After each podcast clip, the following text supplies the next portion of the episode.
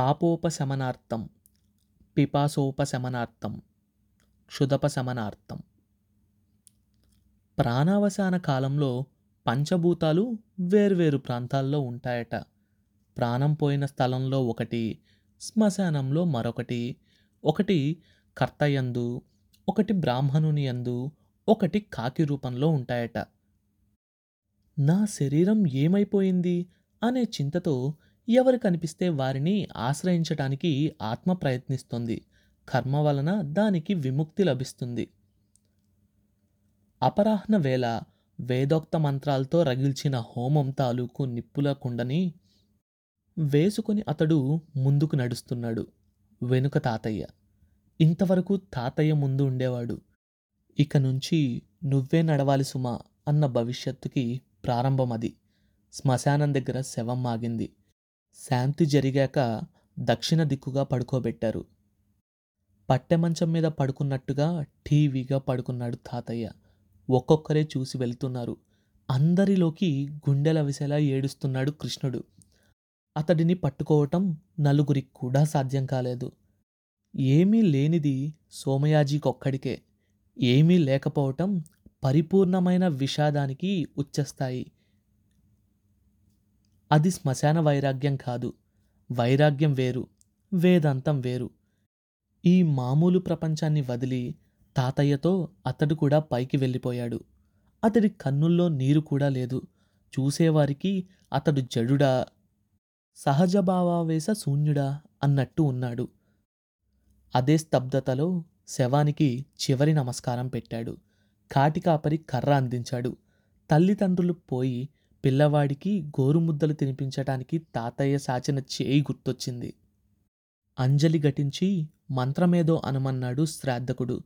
తాతయ్య నేర్పిన మంత్రపుష్పంతో పవిత్రత ఆపాదించుకున్న పెదవులు ఆ మంత్రం చదవటానికి వణికాయి.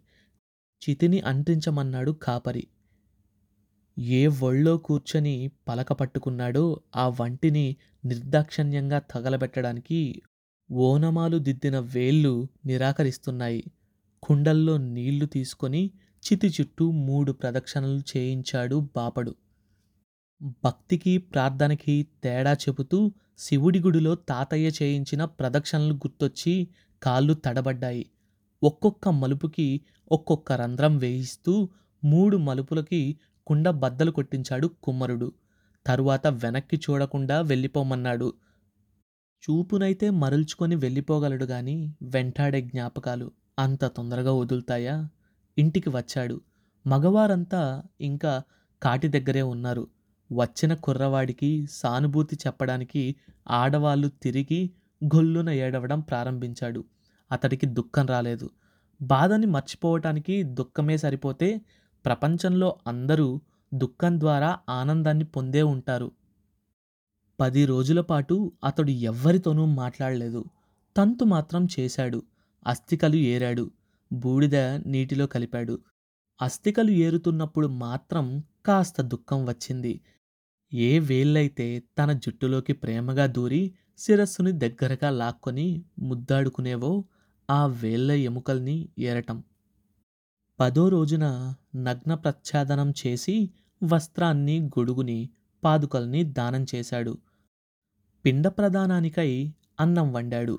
కుండ పగలగొట్టిన రాయి మీద ప్రేతని ఆవాహన చేసి నువ్వులు నీళ్ళు వదిలాడు. తరువాత అన్నాన్ని అక్కడ పెట్టాడు. ఎంతకీ కాకి రాలేదు. ఎన్నెన్నో చెప్పారు. లాభం లేకపోయింది.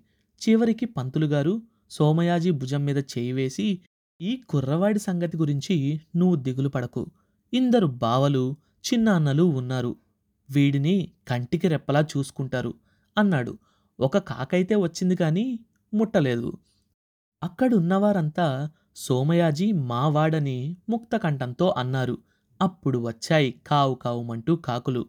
కళ్ళు మూసి తెరిచేలోగా పిండాన్ని ఖాళీ చేశాయి. చచ్చిపోయిన వాళ్ళు నడిచే దోవలో కృష్ణపక్షం ఒక రాత్రి శుక్లపక్షం ఒక పగలు. మనకి నెల వాళ్ళకి ఒక రోజు. ఈ విధంగా పన్నెండు రోజుల పాటు నడుస్తూనే ఉంటారు. అందుకే ఏడాది పాటు భోజనం పెట్టాలి. ఏడాదికి ఒకసారి తద్దినం. అడిగి తెలుసుకునేందుకు పంతులుగారొక్కరే ఉన్నారు. స్వామి అన్నాడు సోమయాజీ కర్మకి ముందు రోజున. మా స్కూలు మాస్టారుకి దేవుడంటే నమ్మకం లేదన్న రోజున కూడా తాతయ్య కోపం రాలేదు. అంతటి హేతువాదాయన.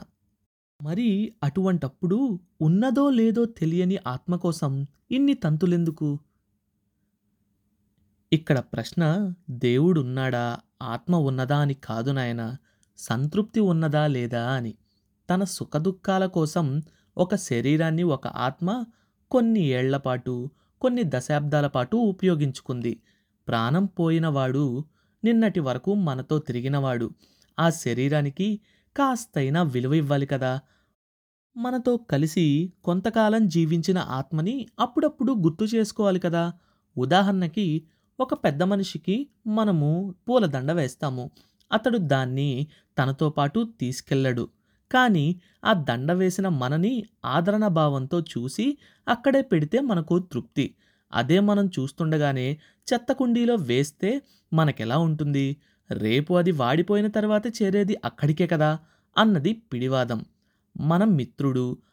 మనతో ఈ ప్రాపంచిక సుఖదుఖాలను ఇంతకాలం పంచుకున్నవాడు పోతే కనీసం ఏడాదికి ఒక్కసారైనా అతన్ని తలుచుకోవడానికే ఈ శార్దాలు తద్దినాలు అవే లేని రోజున ఈ దహనం ఖర్చు మాత్రం ఎందుకు? చావగానే బయట దారి పక్కన పడేస్తే ప్రభుత్వమే తీసుకెళ్ళిపోతుంది కదా. అందరూ అలా పడేయటం ప్రారంభించిన రోజున వీటిని కాల్చటానికి యంత్రాలు కనుక్కోబడినా మనం ఆశ్చర్యపోవాల్సిన అవసరం లేదు. గాజులు బద్దలు కొట్టడానికి భార్య లేదు. కర్మ చేసే కొడుకు చాలా కాలం క్రితమే పోయాడు. సోమయాజీ చిన్నవాడు. ఇంకెవరున్నారు? పదో రోజు అయ్యాక బంధువులు బట్టలు సర్దుకోవడం ప్రారంభించారు. నిలువెత్తి మనిషిపోయిన విషయం నాలుగో రోజే మర్చిపోయారు. చీరల సంగతులు సినిమా కబుర్లు ప్రారంభమయ్యాయి. హాస్యోక్తులు కూడా మొదలయ్యాయి. వీరేనా మొన్న గుండెలు బాదుకుంటూ ఏడ్చింది అన్న అనుమానం వస్తుంది. కొంతమంది పెళ్ళి సంబంధాల గురించి కూడా చర్చిస్తున్నారు. అకస్మాత్తుగా అక్కడికి ఎవరైనా తెలియని వారు వస్తే వారికి అది పదో రోజు కర్మో. పది మంది చేరిన పెళ్ళి పండగో అర్థం కాదు. అలా ఉంది అక్కడ పరిస్థితి. పిల్లల అల్లరి సరే సరి. సోమయాజీ ఏడవలేదు కానీ గుర్తు తెచ్చుకుంటున్నాడు. ఇది రోజుల బాధ కాదు నెలల తరబడి ఏళ్ళ తరబడి బాధ. ముందు తక్కువ ఉండి తర్వాత ఎక్కువయ్యే బాధే నిజమైన బాధ. పొద్దున పూట నీడలా తక్కువయ్యేది కాదు. అతడికి రాత్రిళ్ళు నిద్ర పట్టేది కాదు. అప్పుడప్పుడు పక్క గదుల్లోంచి పెద్దల గుసగుసలు వినిపించేది. చివరికి పదకొండో రోజు అది బద్దలై బయటపడింది. వెళ్ళినాయన ఏమీ చెప్పకుండా వెళ్ళిపోయాడు. రాతకోతలు అసలే లేవు. ఉన్నది పొలము ఇల్లు. ఏం చేద్దాం? చాలా మామూలుగా ఇది సాధారణమైన విషయంలా అడిగాడు పెద్దల్లుడు. ఆ ప్రసక్తి వచ్చేసరికి అందరిలో ఉద్వేగం కనపడింది. మాట్లాడుతున్న వాళ్ళందరూ ఒక్కసారిగా మౌనం వహించారు. చెట్టంత పెద్ద మనిషే వెళ్ళిపోయాడు. ఇక ఈ చిన్న చిన్న ఆస్తులు లెక్కేమిటి నాయనా? అన్నాడు మూడో అల్లుడి తండ్రి. ఆ మూడో అల్లుడే ప్రస్తుతం అక్కడ ఉండి పొలం విషయాలు చూస్తున్నాడు. ఏమీ నిశ్చయం అవ్వకుండా ఈ వ్యవహారం ఇప్పట్లా సాగిపోతే అతడు ఆ పొలాన్ని చూసుకుంటూ ఉండిపోవచ్చు. నెమ్మదిగా భుక్తం చేయవచ్చు. అది ఆయన ఆలోచన. అయినా పదో రోజే చర్చేమిటి? అన్నాడు రెండో అల్లుడు. అతడు కూడా మూడో వాడితో కలిసి అదే గ్రామంలో ఉంటున్నాడు. నిజానికి వారిద్దరూ ఎనిమిదో రోజు రాత్రే ఈ విషయం గురించి మాట్లాడుకొని దున్నేవాడితే భూమి అన్న నిర్ణయానికి వచ్చారు. అవును ఇవన్నీ ఇప్పుడే చర్చిస్తే ఆయన ఆత్మ క్షోభిస్తుంది అన్నాడు రెండో అల్లుడి తండ్రి. అందరూ ఆయన మాట వైపు మొగ్గటం చూసి నాలుగో అల్లుడు కదిలాడు. అందరిలోకి అతడే తెలివైనవాడు. ఎక్కడో దూర ప్రదేశంలో ఉంటాడు. దీనికోసం మళ్ళీ ఇంత దూరం రావడం అతనికి ఇష్టం లేదు. ఆస్తి విభజన ఎంత తొందరగా అయితే అంత తొందరగా ఎంతో కొంత పట్టుకుపోదామని చూస్తున్నాడు. ఇప్పుడు తన మాట్లాడకపోతే ఈ వ్యవహారం ఈ రోజు తేలిపోదు. బ్రహ్మాస్త్రం వేశాడు. అతను వేసిన బ్రహ్మాస్త్రం ఏమిటి? అసలు ఈ ఆస్తి గొడవలు కడతేరాయా లేదా? తెలుసుకోవాలంటే నెక్స్ట్ ఎపిసోడ్ కోసం వెయిట్ చేయండి. కొత్త చాప్టర్ ప్రతి మంగళవారం మరియు గురువారం. అండ్ ఈ షోని వినాలంటే గానాలో లేదా యాపిల్ పాడ్కాస్ట్ గూగుల్ పాడ్కాస్ట్ కానీ మరి ఏ ఇతర ప్లాట్ఫామ్లోనైనా సబ్స్క్రైబ్ చేసి నోటిఫికేషన్ టర్న్ ఆన్ చేసుకోండి. నెక్స్ట్ ఎపిసోడ్ రిలీజ్ అయినప్పుడు మీకు అప్డేట్ వస్తుంది.